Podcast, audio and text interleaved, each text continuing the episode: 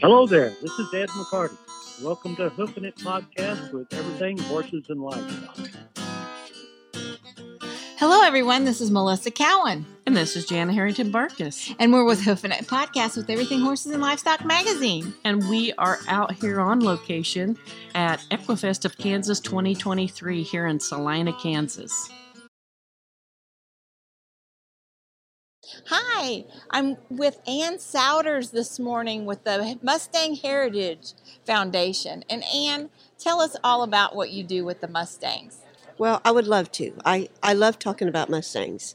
so I am the director of outreach and education, and I just help really educate people on why we do what we do, which our mission is placing wild horses in burl in private care through our programs and events and through education. So that's what we try to do, and most people don't realize there's over 80,000 Mustangs in the wild.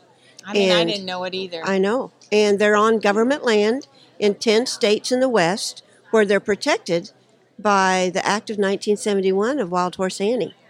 And so, um, but being out there, um, the vegetation and water is limited because they're on desert land. that is so so, crazy. I They're- know. That's their place. That's where they are. And uh, because nobody lives there. And so that's, you know, did another they just reason. go there or did we put them there? Well, a little bit of both. That's where Okay. they're at, and um, that's where in the West they were like the Indians let go and the cavalry and those type of things. Okay. And so, because they're on the government land, though, they are protected. So that that's a good part of it. Uh-huh. Do um, they deliver food?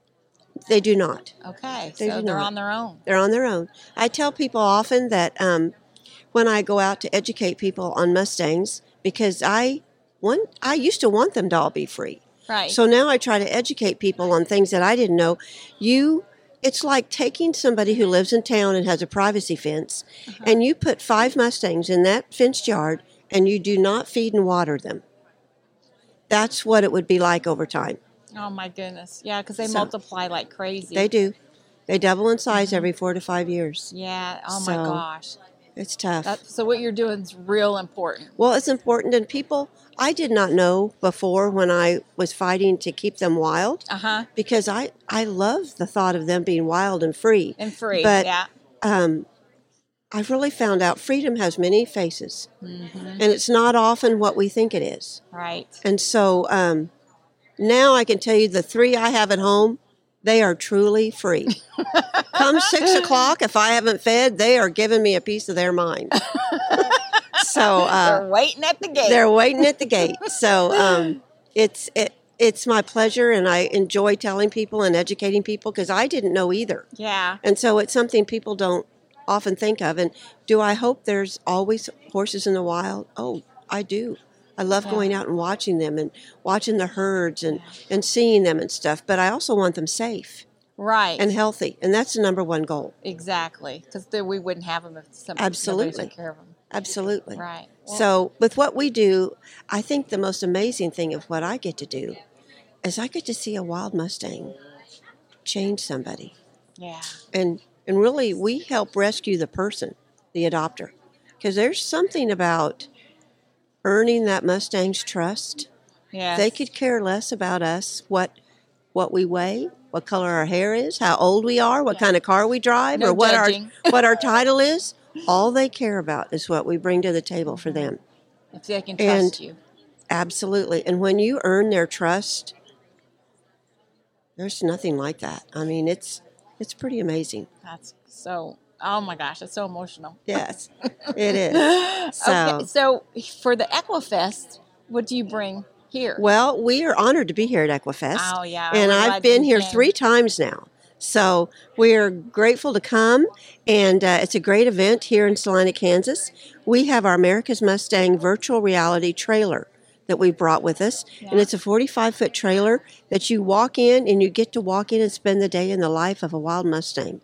Oh my gosh, that would be You- so cool. You get to walk in and see one of our TVs is um, tells a little bit about the land they come from Uh-huh. and the vegetation and the water and the lack of.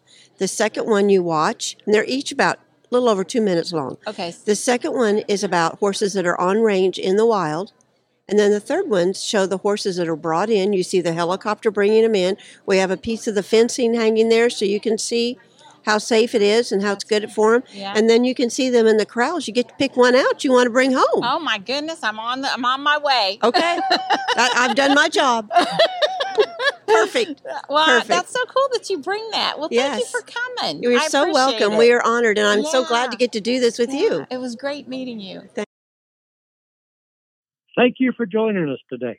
Our podcast is sponsored by Better Equine, the manufacturer of BE saddle pads. Bee Tree, pure and natural skin and body care products. And Living Life Ranch, located in Gardner, Kansas.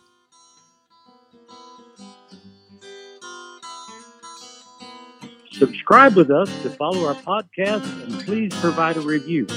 We appreciate your positive feedback, which enables us to provide our free podcast to